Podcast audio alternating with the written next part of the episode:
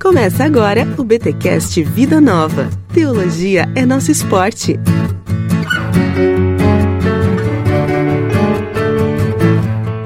Muito bem, muito bem, muito bem. Começa mais um BTCast Vida Nova. Eu sou o Rodrigo Bibo e a ortodoxia não está só em Roma. Está em Roma?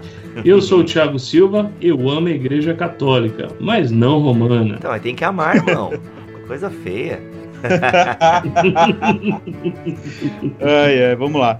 Meu nome é Igor Miguel ah, e catolicidade não é uma exclusividade de Roma. Olha aí, gente, olha só, estamos aqui reunidos para mais um BTCast Vida Nova e hoje vamos dar uma pincelada, uma pincelada no excelente livro Teologia e Prática da Igreja Católica Romana, uma avaliação evangélica de Greg Allison.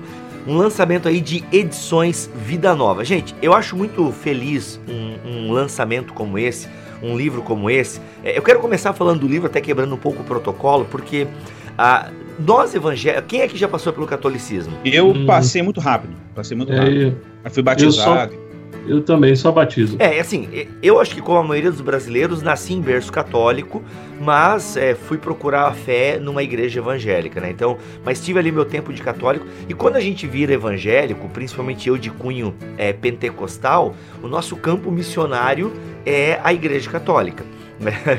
Tipo, é muito comum se falar da Igreja Católica, da teologia da Igreja Católica. E às vezes, nesse afã, né, de, de, de criticar a Igreja Católica, a gente acaba atropelando algumas coisas e não entendendo, né, o todo da Igreja Católica. E eu achei, ou da teologia católica romana, para ser mais específico.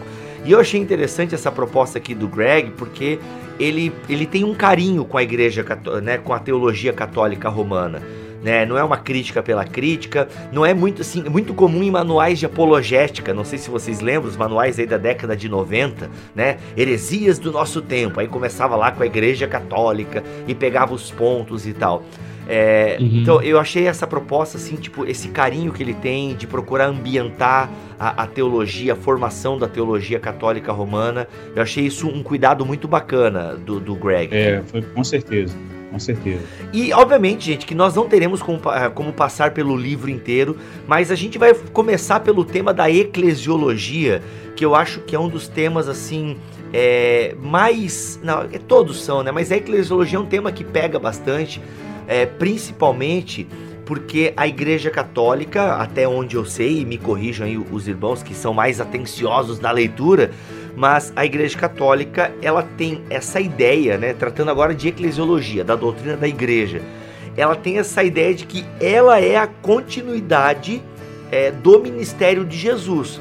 Ah, eu conversando com católicos, é, é muito comum, assim, tipo, eles são a continuidade exata É, é, da igreja primitiva, então tem todo esse, é, né, o Pedro como o, o, o, é, o Papa como sucessor de Pedro, então tem toda essa construção e é muito bonito, inclusive quando você conversa com um católico que é, é, estuda a sua doutrina, uhum. e ele vai, cara, ele vai citando os pais da igreja, os pais apostólicos, então é muito bacana.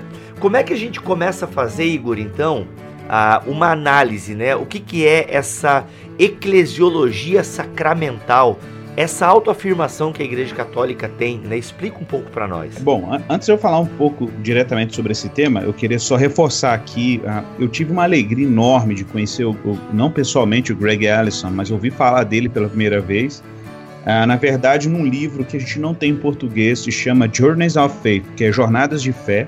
Essa obra foi publicada nos Estados Unidos, Ah, narrando a migração de vários cristãos para tradições cristãs diferentes, né? Então a gente tem ali um caso, o caso que foi muito marcante na, na, nos Estados Unidos, que foi a migração do Francis Beckwith. O Francis Beckwith foi o presidente da Sociedade Teológica Evangélica Americana, um grande apologe, apologeta, assim, muito respeitado. Tem um dos melhores livros contra o aborto, na minha opinião até hoje, de alta qualidade, uma obra extraordinária. E o Francis Beckwith migrou para o catolicismo romano, do movimento evangélico. A gente tem o nome aí do Christian Smith, que também foi um cara muito interessante no contexto americano, um cara que já passou por Labrie, um sociólogo evangélico, que criou aquele conceito de deísmo terapêutico, né?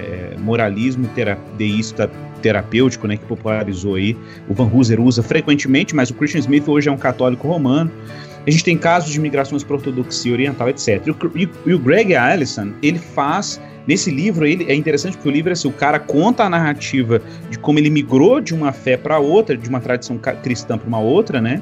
E aí a, a, tem um outro autor é convidado para fazer uma, uma refutação das justificativas apresentadas para a migração, e aí a, o autor que defende a migração no início tem direito a uma réplica menor, mais curta, né? E o Greg é quem, a, na verdade, procura se posicionar contra a migração do Francis Beckwith. Então, muitos dos argumentos que você encontra aqui nesse livro, de forma mais aprofundada, ele, ele pincela nessa obra, né? Olha aí. Então, para mim, foi muito bacana saber que, que, que a obra do Greg, eu já tinha ouvido falar dela, obviamente, em inglês, não tinha adquirido ainda, e eu ganhei, eu ganhei de presente da Vida Nova essa, esse exemplar. Para mim foi uma bênção, porque eu já estou aqui devorando a obra. É por isso que você foi convidado para esse episódio, eu vi o seu Instagram. Pois é, exatamente. E, e o que é legal, assim, é que eu pessoalmente, eu, tenho, eu tive uma experiência muito próxima de mim, assim, de, de alguns colegas que fizeram esse movimento também de migração, é, do movimento evangélico, de movimentos neopentecostais, coisas dessa natureza, que hoje são católicos romanos. E eu tenho amigos católicos, tenho freiras, teólogos aqui, a gente convive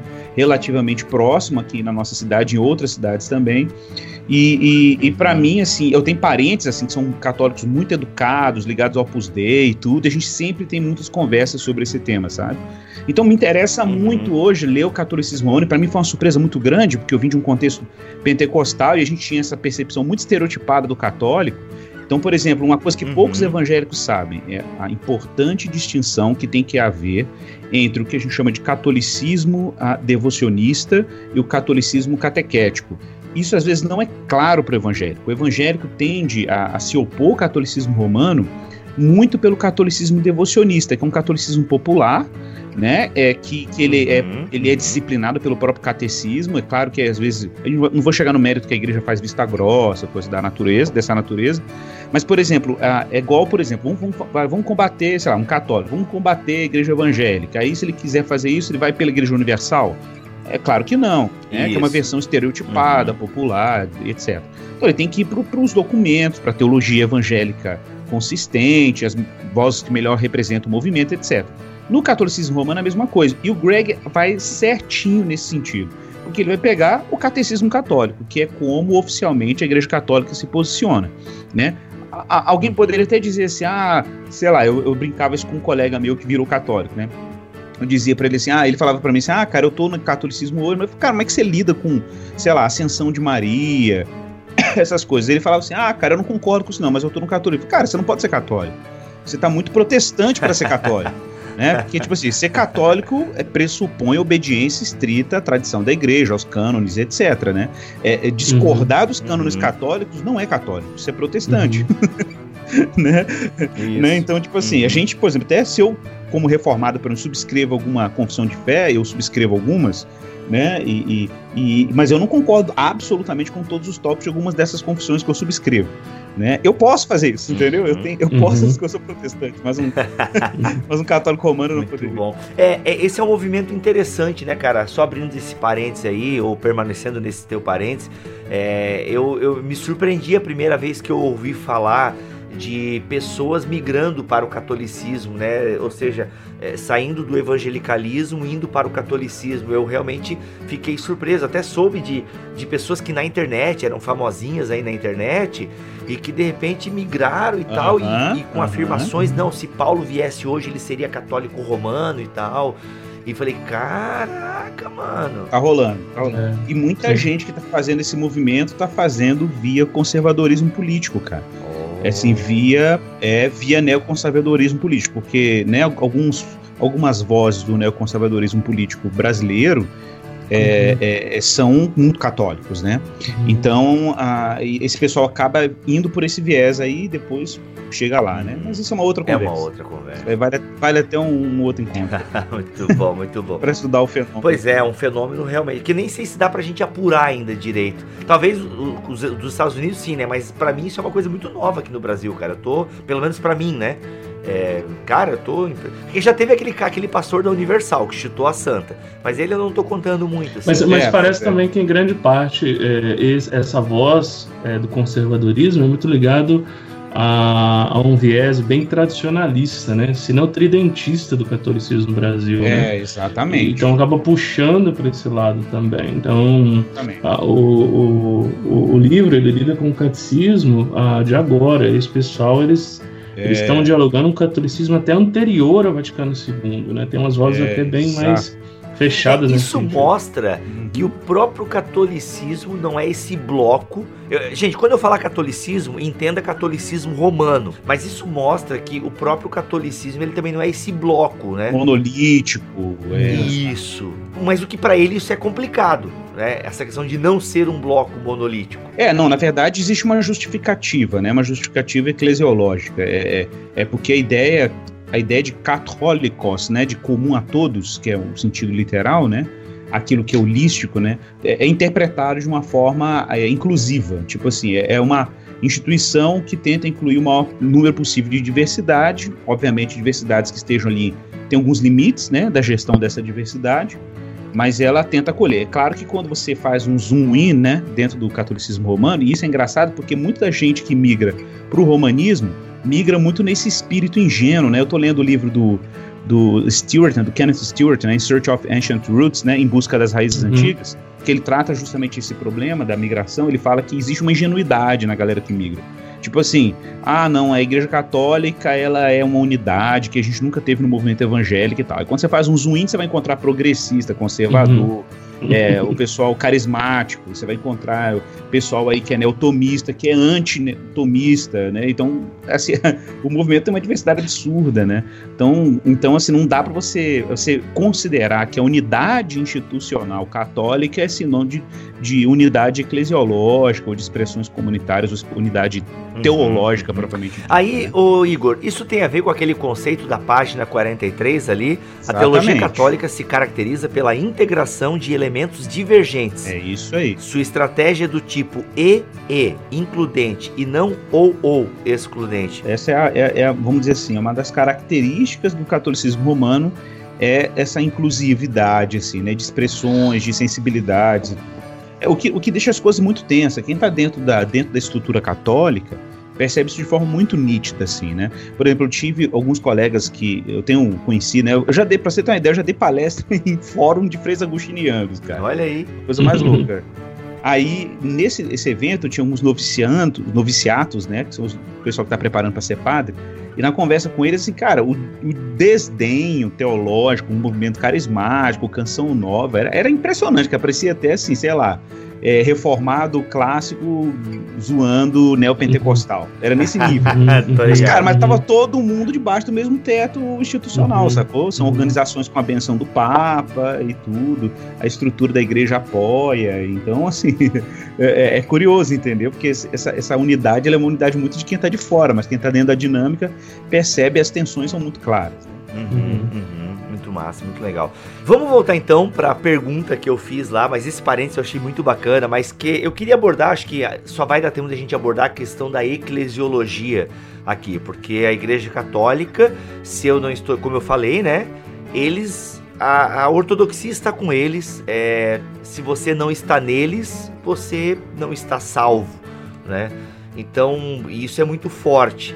Como é que vocês é, interpretam essa questão da, da eclesiologia sacramental? Explica um pouquinho para nós, aí, não sei, Igor ou, ou Thiago, o que, que é essa eclesiologia sacramental que a Igreja Católica, né, essa autoafirmação aí? A, a proposta a, da teologia sacramental que a Igreja Católica faz é caminhar justamente dentro dessa ideia, né, sacramental, a, de que a A prova máxima de que Deus age na natureza é o fato de que ele se encarna, né? E, e isso acaba sendo o paradigma pelo qual todo o eixo da teologia sacramental acaba girando. Não só esse e outros, mas esse é um dos principais. E aí, um, uma das propostas do Greg Allison no livro é justamente trabalhar essa perspectiva que o catolicismo humano tem, é, conforme o Igor colocou, de dualismo à natureza à graça. Então, a Igreja Católica, ah, no, na segun, no, no segundo ah, ah, pilar que ele levanta no livro, é a extensão de Cristo como igreja. Isso só é possível por via dessa teologia sacramental.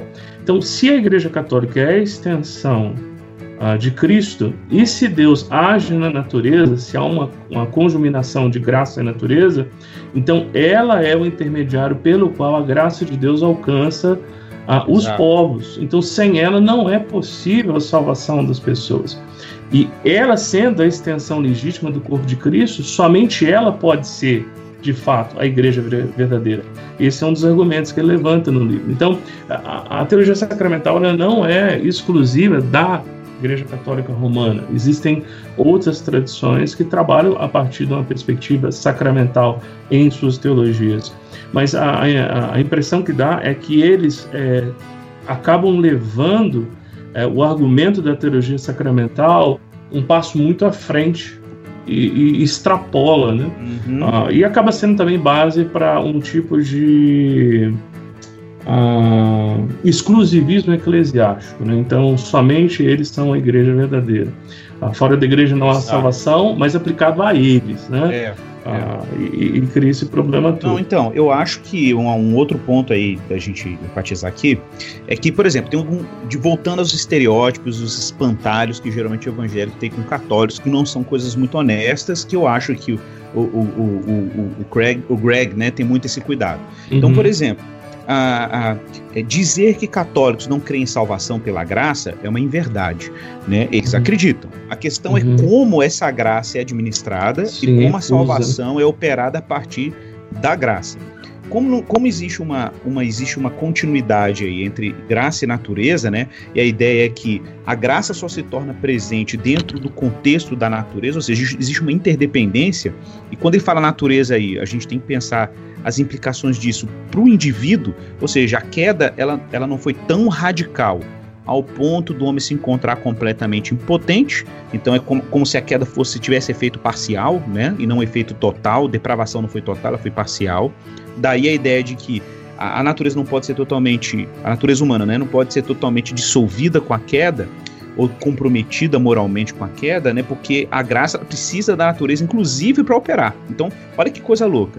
Se na cosmovisão católica, né, a graça ela depende desse receptáculo que é o campo da natureza, e, e a natureza não pode estar totalmente desconstruída com o pecado, né, porque ela precisa desse receptáculo, nós temos um problema com isso. Por quê? Porque isso eventualmente diminui, né, a, a grandeza da obra da graça, né? Ora, se, se a graça está sempre dependente de um receptáculo no campo da natureza, daí para você criar uma eclesiologia em que a estrutura física, o aparato eclesiástico, né, é, é, é, e, e, e todo esse aparelhamento que está envolvido dentro da igreja, o magistério da igreja, a tradição, né, o, o corpo de mestres da igreja, os bispos e, e por aí vai, essa, essa estrutura ela acaba se tornando de fato uma espécie de corpo de Cristo na natureza, físico, né, e a graça é acolhida por essa estrutura. Né? Isso, isso é fundamental, porque a noção da igreja como é, despenseira da graça e mediadora da graça, né? e, e, então olha que coisa curiosa. Você fala assim, ah, entendi, então o católico crê em salvação pela graça. Sim, mas essa graça ela é exclusivamente gerida e administrada pela igreja. Então nós não temos apenas, olha que coisa louca, porque de repente o pessoal fala assim, ah, mas você fala assim para o católico, ah, mas Jesus é o único mediador. Sim, Jesus é o mediador. Entretanto, onde que Jesus está? Jesus ele é, ele é Deus, Jesus ele é homem, mas Jesus também é igreja. Esse uhum. é o ponto de diferença da teologia protestante. Então, é como... o princípio teândrico, né? É, exatamente, exatamente. Como é que é? Não entendi. O que, que é? É o princípio teândrico, né? Deus é. se faz homem, não somente em Cristo, Exato. mas é, essa é a ideia de que ele toma forma, a igreja como se fosse... uma extensão do próprio Cristo. A, a questão é que ah, tá. a Igreja Católica coloca de uma forma em que essa extensão ela é ontológica, ou seja, ela não, não é apenas colocada no Novo Testamento como algo não simbólico, analógico, ou né? é. isso, ou analógico, justamente uma linguagem analógica na qual, conforme o Allison coloca, é, manifesta o relacionamento íntimo que os crentes ou a igreja tem com o Cristo. Para eles, não. Por causa dessa supervalorização, essa anabolização da teologia sacramental, Isso. se a gente pudesse colocar assim, acaba que a igreja é Cristo encarnado, sacramentalmente. Uhum. E ela acaba sendo depositária da graça de Deus. É isso aí. Se ela é depositária, nada ou ninguém ou nenhuma outra instituição além dela que essa representação teândrica de Cristo pode ministrar essa graça na natureza, que no caso seriam os pecadores. Exatamente. Caraca, ou seja, então deixa eu ver se eu entendi. A, a teologia católica romana entende que a igreja, a igreja católica romana, ela é Cristo presente de maneira corpórea, ou seja, esse Sim. é o contínuo, né? Essa é um contínuo. É, então eles entendem dessa maneira, que eles não são só representantes do Cristo na Terra, né? Essa coisa que a gente entende, que nós estamos continuando o ministério de Jesus. Não, eles, eles acreditam que, que, que a igreja está continuando o ministério de Jesus, mas é o próprio, né, Deus encarnado ainda hoje, tipo... Isso, a igreja é o prolongamento de Cristo. Exatamente. Sim, tanto que eles citam o caso de Paulo, que era o perseguidor da igreja, um dos argumentos é. bíblicos que eles usam, e Cristo aparece para ele no caminho a, a de Damasco. Esse é um argumento agostiniano, né? É porque me persegues, ou seja, quando Paulo persegue a igreja, persegue, persegue o próprio Cristo. Cristo. Uhum. Então, é, acaba sendo um argumento que eles utilizam para essa manifestação Exato. ontológica e não analógica de Cristo. Caramba, mano. Então, isso... E aí, por isso que a salvação só está em Roma, essa ideia toda. É, porque a igreja ela é detentora, de, de, ela, é, ela é detentora e administradora. Não, basta a gente lembrar do sistema de indulgências lá, né? Que, claro, foi uhum. abolido é, um pouco depois da reforma, né? Em mil quinhentos e sessenta e quatro, se eu não estiver enganado. Mas pensa que o sistema de indulgências, ele só funcionou uhum. porque existia uma eclesiologia que oportunizava isso, uhum. né? Que era a ideia de quê? A ideia de que a igreja... Como ela era administrado, administradora da graça, né? Pensa num banco aí que você tem as chaves ali de Pedro, né? Que você pode fazer essa gerência. É, exatamente. Então você podia, por exemplo, gerir graças acumuladas pelos santos, né? Porque olha que coisa curiosa, a graça de Cristo não era suficiente. Isso não era explicitamente dito, mas uhum. ficava implícito, porque se, se além da graça de Cristo você tinha a, as graças excedentes dos santos entesouradas pela igreja, e a igreja tinha o poder de gerenciar essas graças excedentes, né, para aquelas pessoas que não tiveram graça suficiente, suficiente para serem salvas, e, e assim, tirar essas almas do purgatório, ou encurtar o tempo no purgatório, você fala assim, tá, mas parece muito confuso isso, cheio de inovação teológica. Sim, mas são desdobramentos inevitáveis de uma eclesiologia que coloca e concentra a igreja como uma extensão do próprio Cristo, uhum, né? Uhum. E ela monopoliza o gerenciamento dessa graça, né? Uhum, uhum. É, e aí é claro que a reforma vem e vai falar, não, solus Christi, sola fide, tipo assim, é, é, é, o acesso à graça se dá imediatamente pela fé no próprio Cristo, e não mediado por um aparato eclesiológico, por um sistema sacramental, ou missa, ou coisa dessa natureza, né? Então, os solos, um deles, os solus Christi, vem junto juntamente contrapor o totus Christus, Isso. que é a ideia de que a igreja é o Cristo total, né? Ela é completamente Cristo, e não só apenas sacramentalmente na igreja, desse modo ontológico, mas o próprio Allison coloca, de modo ah, bem didático, de que Cristo está nos sacramentos e é Cristo, por meio da igreja encarnada, que ministra os sacramentos.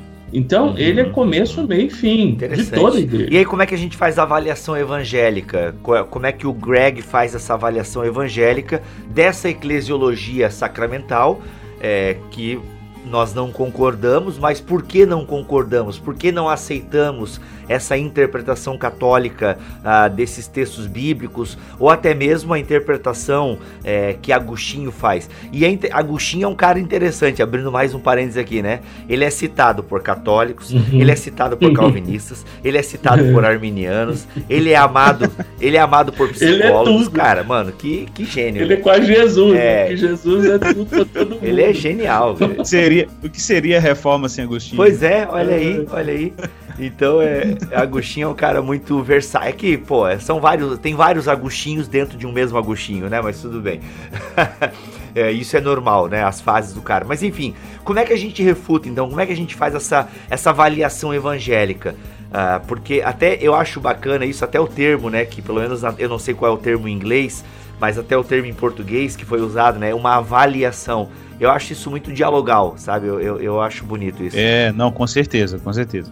Então, é, eu acho que um, um, um ponto, assim, que é reforçar o Solas, né? Eu acho que o Solas tem uma, tem uma resposta bem adequada nesse, nessa questão. É claro que ele vai, o, o Allison vai puxar aqui a questão da, vai fazer uma crítica à visão tomista aí, né, de, de, de graça e natureza. É, ele vai deixar claro, por exemplo, a radicalidade da queda, né, vai enfatizar isso, porque ele está tentando atingir a, a cosmovisão para depois ir desmontando o sistema, né? Bem a colocado, ideia é bem colocado. Tanto que as primeiras, é, sei lá, cinquenta páginas... Ele vai... Ele enfatiza isso, a questão do catolicismo ser sistêmico, isso, né? Um, a visão de mundo sistêmica, né? Então você não pode pegar os tópicos de forma isolada. E a gente tem muitos na apologética evangélica em relação aos católicos, uhum, né? De pegar os tópicos isolados, Mariologia, cânon, uhum, né? E, e, e aí vai, isso, vai fazendo assim. Isso eu achei legal, porque o livro ele não faz uma política de linchamento, exato, como acontece muitas exato. vezes em obras apologéticas. Uhum. Ele trata desde o começo o catolicismo como um sistema integrado. E exato, trabalha com dois eixos, pontuando cada aspecto principal, que, por sinal, está dentro do catecismo. Esse livro é interessante, ah, se lido, se degustado com calma, é, ser é, acompanhado junto com o catecismo, que pode ser encontrado até ah, pela internet para consulta no site do é. Vaticano. Mas é, é bem interessante porque ele vai de maneira muito sincera, exatamente, ah, é. tanto com a confessionalidade católica quanto a dele, sendo um batista reformado. Ele vai pontuando ponto a ponto do catecismo, mostrando de fato onde está a divergência, mas de maneira ah, transparente, cristã. Eu acho que esse acabou sendo o diferencial dialogal do livro. Não é um tipo de apologética de linchamento, ou um tipo de apologética a, a, a, que atomiza a, a, a doutrina católica, né? Ela vem realmente ver o catolicismo romano como um sistema integrado, que de fato é muito robusto, né? Exato. Bom, mas eu acho assim que, de repente, quando você olha para... Você supera esses estereótipos, né, que o pessoal acaba tendo em relação ao catolicismo romano, você consegue ter mais precisão nos seus posicionamentos. Então, por exemplo, é, é curiosamente, na mesma semana que foi lançado o livro, assim, poucos, poucos, poucas semanas, né, depois de ter sido lançado o livro, um, eu vi um jovem católico no Facebook, um jovem que está estudando para para ser padre, ordenado como sacerdote da igreja, ele postou a capa do livro no Facebook e disse: finalmente uma obra evangélica que é honesta em relação ao catolicismo romano, estou gostando muito do que eu estou lendo.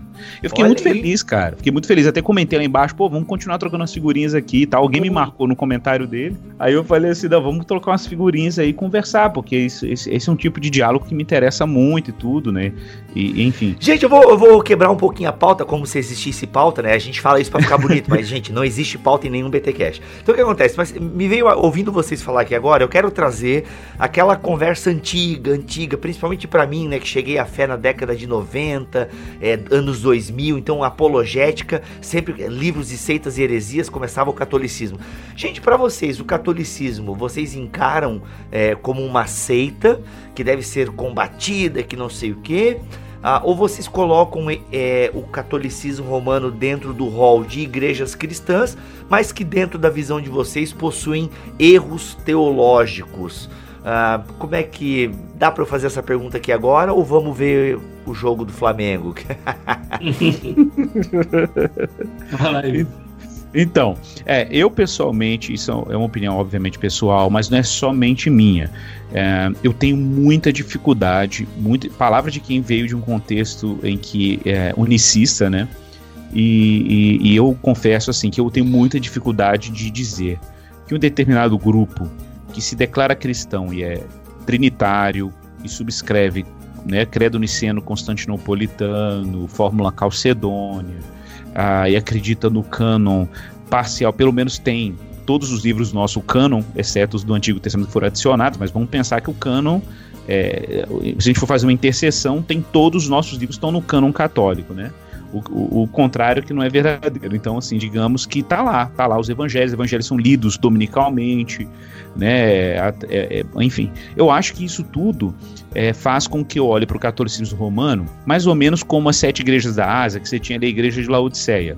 A igreja de Laodiceia tava lá com candelabro ainda, Jesus tava assim, eu tô quase vomitando da minha boca, vocês estão dando pepino aí e tal, mas olha, tá aqui o candelabro ainda, tô dando a chance de vocês se arrependerem.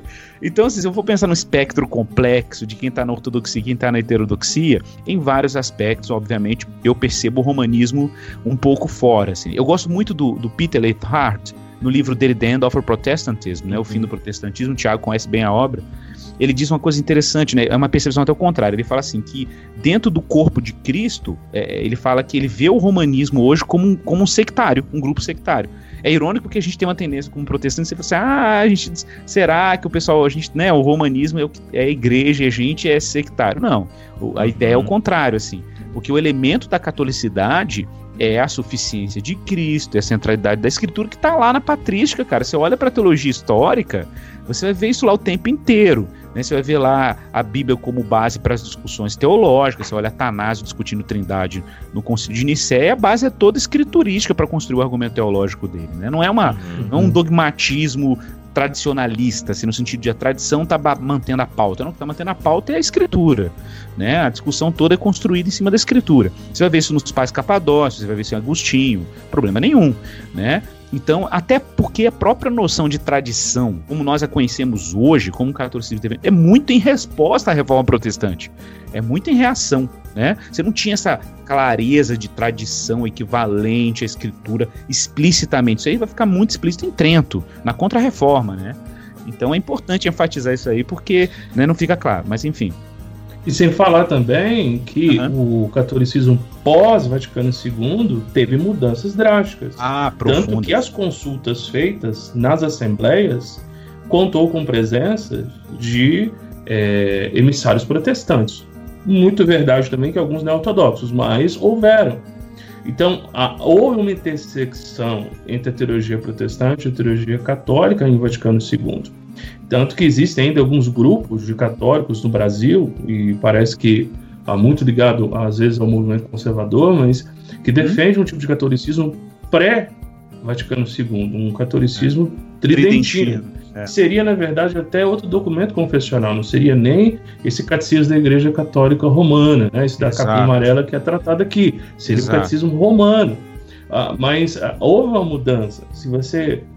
usa o livro para estudo e vai acompanhando o catecismo, você às vezes pode a, assustar com alguns tópicos que são tratados lá que de alguma forma tem algum aspecto evangélico, e é por isso que uhum. essa perspectiva dele traz essa inovação. Não é um tipo de apologética, volto a dizer, de linchamento.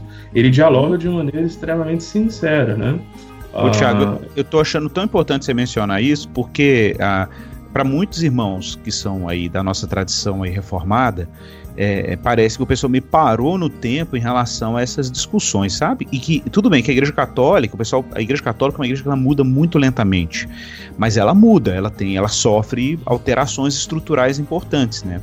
Então, por exemplo, tem um livro que eu recomendo demais, que é um livro, do, não temos em português, infelizmente, é o livro do George Weigel. O George Weigel ficou conhecido no Brasil também porque ele tem um livro que chama Cartas para um Jovem Católico.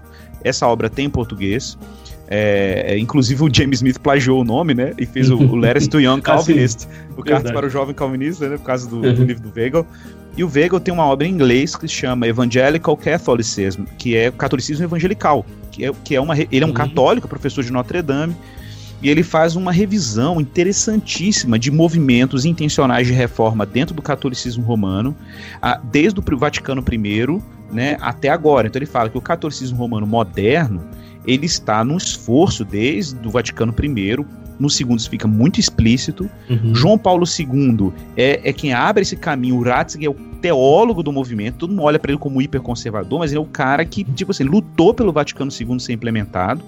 Né? Uhum. E, e ele mesmo, quando fez a, a prédica dele, de, a, quando ele assumiu o pontificado, ele, ele, ele, a prédica dele, o título era Uma Amizade com Jesus, que foi fruto desse encontro evangelical que o próprio Ratzinger teve com, a, com, com movimentos de encontros pessoais com Cristo dentro do catolicismo romano. Foi fruto, inclusive, do livro, fruto dessa experiência, foi o livro Jesus de Nazaré dele, né? Uhum. É, então, que referência, fe- né? É referência. E o Weigel, o Weigel ele faz um trabalho fantástico de mostrar como que o romanismo, o catolicismo romano está se aproximando de uma, de uma evangelicalidade, né? De uma ênfase no encontro pessoal com Cristo e, uma, e um esforço de superar a Contra-Reforma, porque senão fica aquele catolicismo reativo para sempre, né? Uhum. E é muito irônico a gente ver esse pessoal que está virando católico agora, muitos até oriundos do movimento evangélico, uhum. Uhum. apreciando um catolicismo tridentino. Eu acho isso uma ironia, porque é meio contra o movimento que que a igreja, a própria igreja está se esforçando para fazer. Né? É, tanto que dentro desses movimentos todos que você está citando, o, ah, duas coisas. Primeiro, que o próprio Peter Leithart, no End of Protestantism, a que espero que seja traduzido logo esse livro, apesar de ser polêmico, talvez para alguns círculos aqui, mas vai ser bem interessante, ele tece loas ao Weigel e uhum. considera ele um católico evangélico. E ele Exato. se considera um evangélico católico. Então você Exato. vê que há pontos de convergência. Tá? Dentro do, do, do, da ala conservadora evangelical, uh, fora, obviamente isso se divide. Há aqueles que parecem trabalhar com a ideia de que a Igreja Católica ainda assim é uma seita por uma série de razões. Mas há também, dentro do, do evangelicalismo conservador fora, e espero que eh, essas tendências também cheguem aqui para que nós não venhamos a ter somente um monólogo ou um uníssono, né? Mas é. nós tenhamos outras vozes nesse debate. Eles também trazem a perspectiva que há um afastamento, mas também há pontos de convergência. E, e o Brasil, o nosso país, em meio a todo esse caos cultural e político, precisa de uma plataforma comum. Esse tipo de diálogo poderia, talvez, eh, permitir com que evangélicos criassem É, é, meios para poder a, criar um tipo de cobeligerância, talvez aqui, mas ainda assim, com um tipo de a, diálogo franco, sem negociar verdades, consciente da Isso sua própria aí. confessionalidade. Isso você aí. trabalha com confessionalidade, você sabe, o Brasil tem uma carência gigantesca em confessionalidade, uhum, as igrejas são uhum. atomizadas, né? Uhum. Então, enfim, é, há necessidade de, de começar a se é, rever o catolicismo é, é, nas suas expressões mais é, contemporâneas. Uhum. Muito bom, olha aí. Eu queria até reforçar aqui, Biba, aproveitando, tem um documento, cara. Eu nem sei se chegaram a traduzir esse documento para o português. Eu acho que não. Que foi o, o E C T, Católicos e Evangélicos Juntos. Foi um documento, documento ecumênico que foi escrito em noventa e quatro, né? Ele teve grandes nomes do movimento evangélico que subscreveram e participaram, direto ou indiretamente, né? Na, na, nessa, nesse documento a gente tem os nomes aí do Charles Coulson, tem do do, do, do, é, do Mark Noll, a gente tem do, do Richard Moore, a gente tem vários aí, o, o, a, o Packer, né, também participou, subscreveu esse documento, o Brian Connell, cara, tem muita gente, muita gente aí de, de, de respeito ao movimento evangélico que subscreveu o documento. A ideia básica dele não era, uma, era o que o Peter Leithart, Leithart chama de ecumenismo de trincheira, né, que é quando católicos e evangélicos podem se juntar, por exemplo, na oposição, que é a proposta do documento, na oposição, a, a, nesse caso, ao secularismo e ao avanço do Islã. Então, o documento ele tinha muito essa intenção de criar uma cobeligerância. Claro que no esforço de fazer uma cobeligerância, muitos documentos foram sendo produzidos, a, além do, do documento base, do E C T. Por exemplo, tem um documento que foi publicado acho que dois anos atrás, tá, no, no First Things, que é um documento que dá de um diálogo entre católicos e evangélicos a partir do E C T, desse documento, falando sobre Mariologia, por exemplo, né? Então, uhum. qual é a visão que protestante tem de Maria, que católicos tem de Maria, e muito honesto, assim, os pontos de concordância, discordâncias, e no final uma convergência, assim, uma proposta de, tá, o que, que a gente tem em comum então, né? Então essa aqui seria uma Mariologia é, ecumênica, digamos assim, né? Um ponto de convergência entre católicos e evangélicos sobre Maria, né? É, é bem interessante, cara, é bem interessante a iniciativa, porque ela é uma iniciativa diferente desse ecumenismo progressista, né? Que, que é uma outra coisa, que tipo assim, as divergências são colocadas de lado, é, aquela generosidade na doutrina entre, entre ambas as partes, e, não, é, é diferente, né? Então como os corações são evangelicais, dos dois lados do movimento, a coisa fica um pouco mais tranquila em termos, né? Ou seja, mais honesta, minimamente, vamos dizer assim. Né? É que é que ecumenismo da C M I é ecumenismo progressista, é liberalismo. Todo mundo, na verdade, Exato. até mesmo a religião, todo mundo é liberal. Exato. Agora, ecumenismo conservador, que seria a, o contexto aí do E C T, da catolicidade, é ortodoxia. Todo mundo ali é crente. Uhum. E aí já caminhando para responder a pergunta que o Bibo colocou. Obviamente que há diferenças, ah, há muita coisa a ser construída, mas é Exato. o princípio de um diálogo.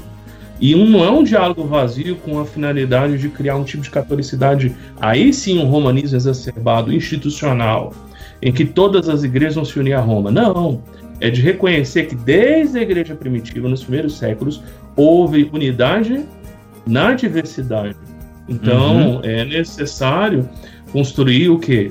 Um, um espaço na qual a ortodoxia possa se expressar de maneira sadia, focando os pontos principais, sim, historicamente consensuais, mas permitindo também que haja o quê? A questão da diversidade. Ah, então isso criaria essa base comum de co-beligerância. O E C T, apesar de críticas ou, ou de pontos positivos que ah, conservadores fazem e se dividem é. para conversar a respeito, foi um documento divisor de águas no evangelicalismo americano há mais de vinte anos.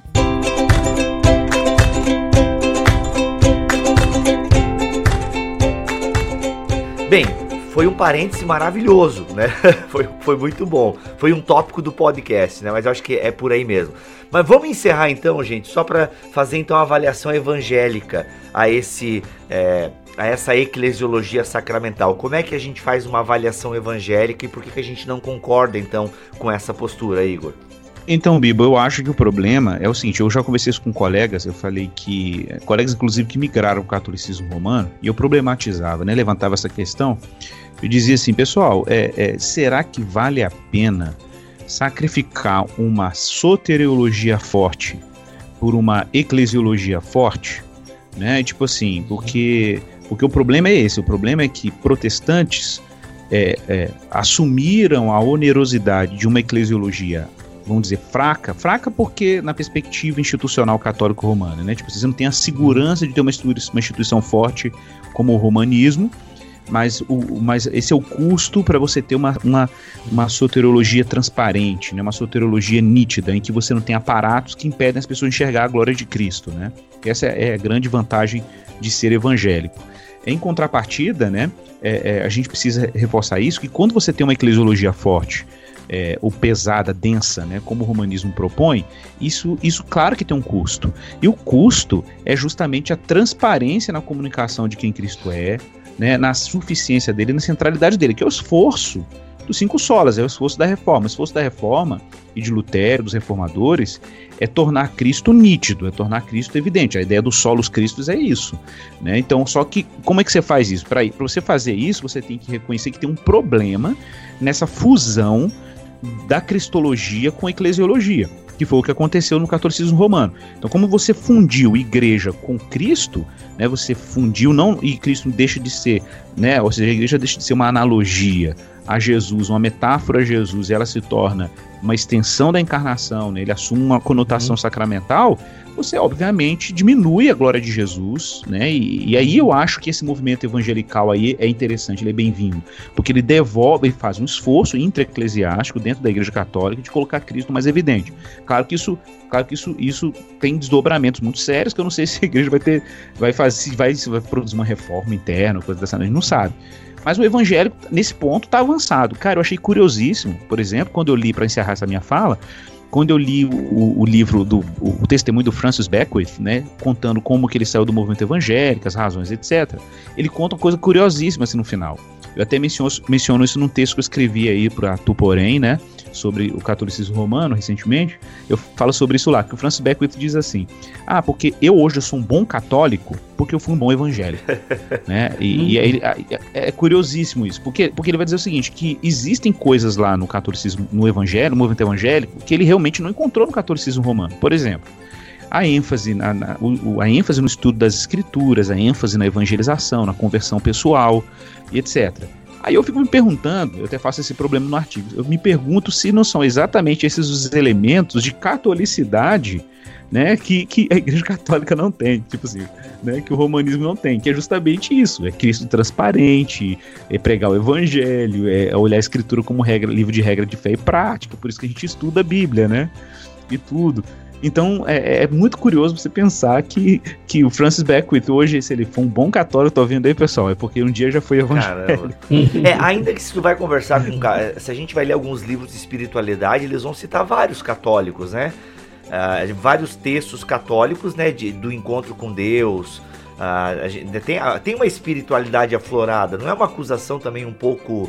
Uh, um pouco cruel com o catolicismo romano, porque a gente pega um Tomás de Kempis, por exemplo, ele não era um católico romano, uhum. e uma espiritualidade bem aflorada ali, tantos outros místicos e tal. Então, não sei, né? Sem dúvida. Mas eles são parte do nosso patrimônio, né? É porque a gente não pode olhar para eles como se fosse assim, patrimônio exclusivo Boa. de Roma, uhum. né? A, até porque essa noção de romanismo... Ah, cara, o próprio termo Igreja Católica Apostólica Romana tem uma contradição de termos aí. Pois é. Né? Né? Porque como é que você particulariza a universalidade? Como é que você restringe a universalidade a um território, a um, a um bispado Caraca, específico, né? velho... É, ué. Isso Foi é um por problema. isso que eu brinquei no começo, que eu amo a Igreja Católica, mas não é, ué. Esse é um problema. É porque particulariza a universalidade. Então, o, o problema do romanismo é isso. É porque, é, é, claro, isso tem razões históricas. Vale a pena ler o livro do Stewart, né? Tá até no final do livro ele toca nesse assunto. Que teve vários movimentos políticos que fizeram, provocaram essa, esse monopólio, né? O pessoal chama de é, o bispo primaz, né? O Papa é o bispo primaz. Por que ele é o bispo primaz? Porque como ele está na sucessão apostólica de Pedro, que é uma sucessão apostólica romana, né? Essa é a tese, né? Então, é, é, o monopólio desse ofício primaz episcopal é, é de Roma. E os outros bispos teriam que estar, em tese, submetidos à, à primazia romana, né? O sumo pontificado. Monarca. Então, é, exato, monarca, totalmente monarca. E quando você vê historicamente, né, o que você tinha? Você vai lá no Concílio de Niceia. O que, que você tinha no Concílio de Niceia? Você tinha um colegiado de bispos.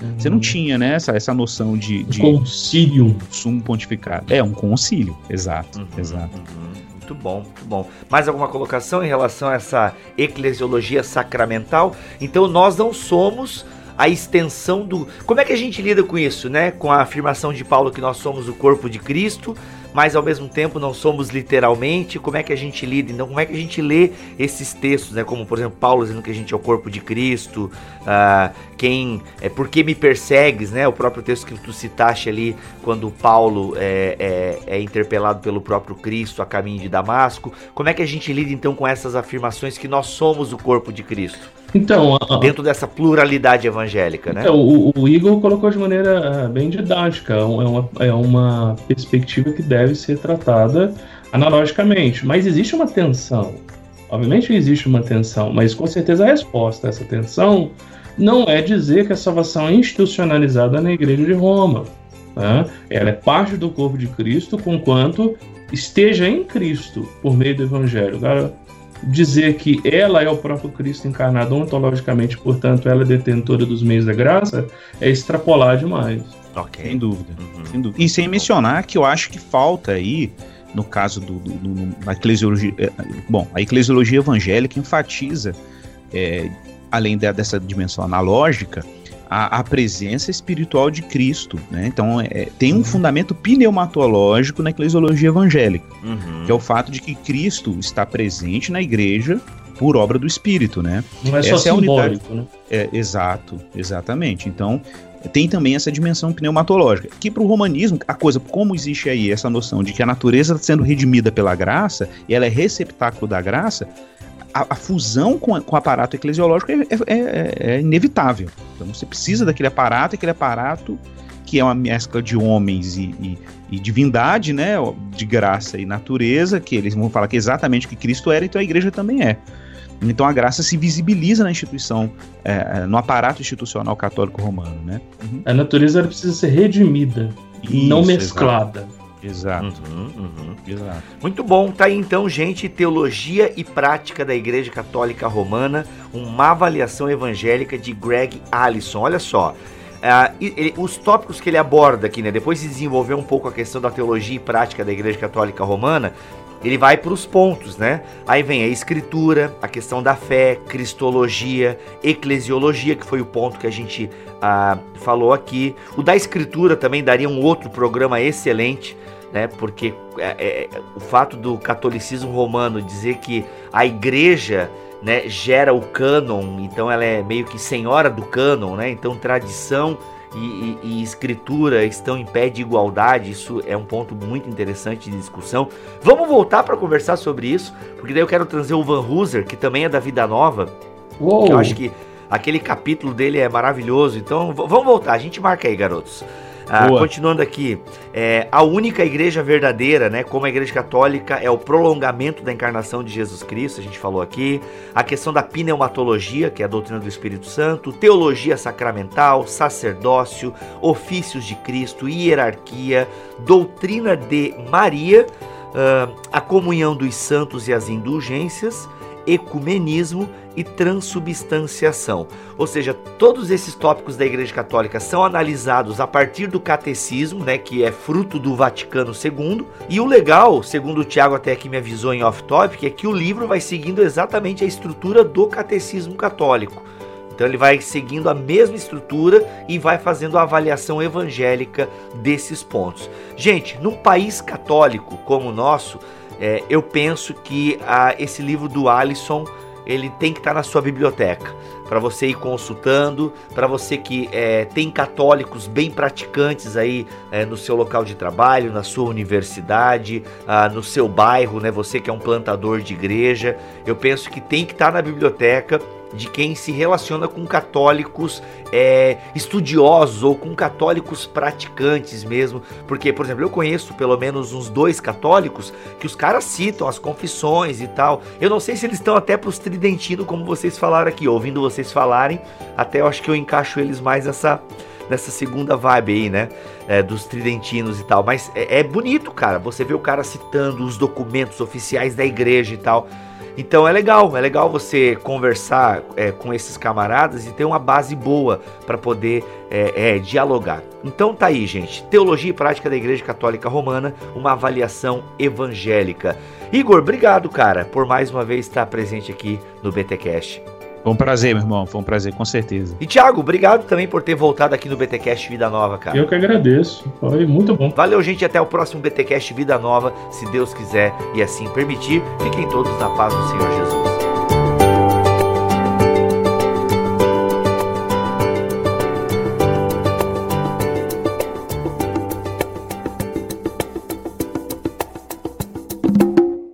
Este podcast foi editado por Bibotalk Produções.